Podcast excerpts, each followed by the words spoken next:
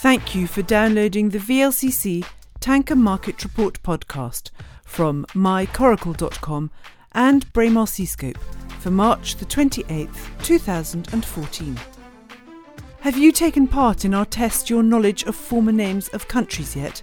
Head to go.mycoracle.com and take part.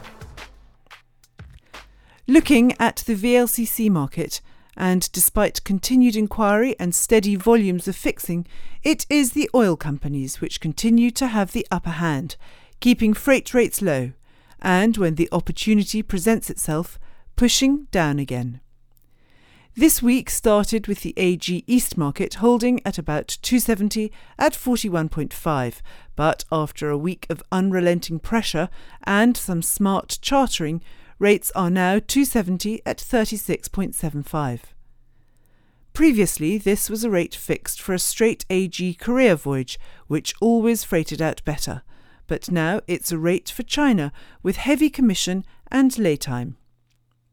This 10% reduction in freight rates takes earnings into the red zone, and owners will be feeling the pinch as freight no longer supports the cost of operating a modern VLCC, and that's not even adding in any capital costs. Rates for AG West have reached this year's low at 280 at 25 for US Gulf via the Suez Canal and probably a point or two more via the Cape. There are only very few owners willing these levels, but they do exist, and charterers are adept at picking off those seeking employment at the very lowest rates. Having said that, and despite the alarming ship count, we expect the market to stabilise at these levels for the time being, as owners are unwilling to subsidise actual shipping costs. In line with the Arabian Gulf, VLCC owners pointing their vessels towards West Africa also lost ground to charterers. The week started with rates looking steady at 260 at 42.5 for West Africa China, but a subsequent fixture meant that rates slipped to 41.75. Although this is not a huge drop, it does show the knock on effect from the AG market. The Caribbean market has got into gear this week. There are off market inquiries. Some ships in position in the US Gulf area are disappearing on subs. Reliance managed to cover East Coast Mexico for the last decade with a rate of $3.55 million.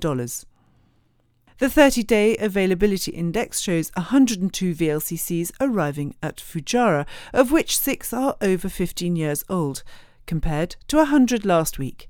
We have now counted a total of 43 cargoes for April, 38 of which were fixed in the first decade, which now we believe to be covered, which leaves a total of about 80 left to cover since we expect 120 fixtures in April.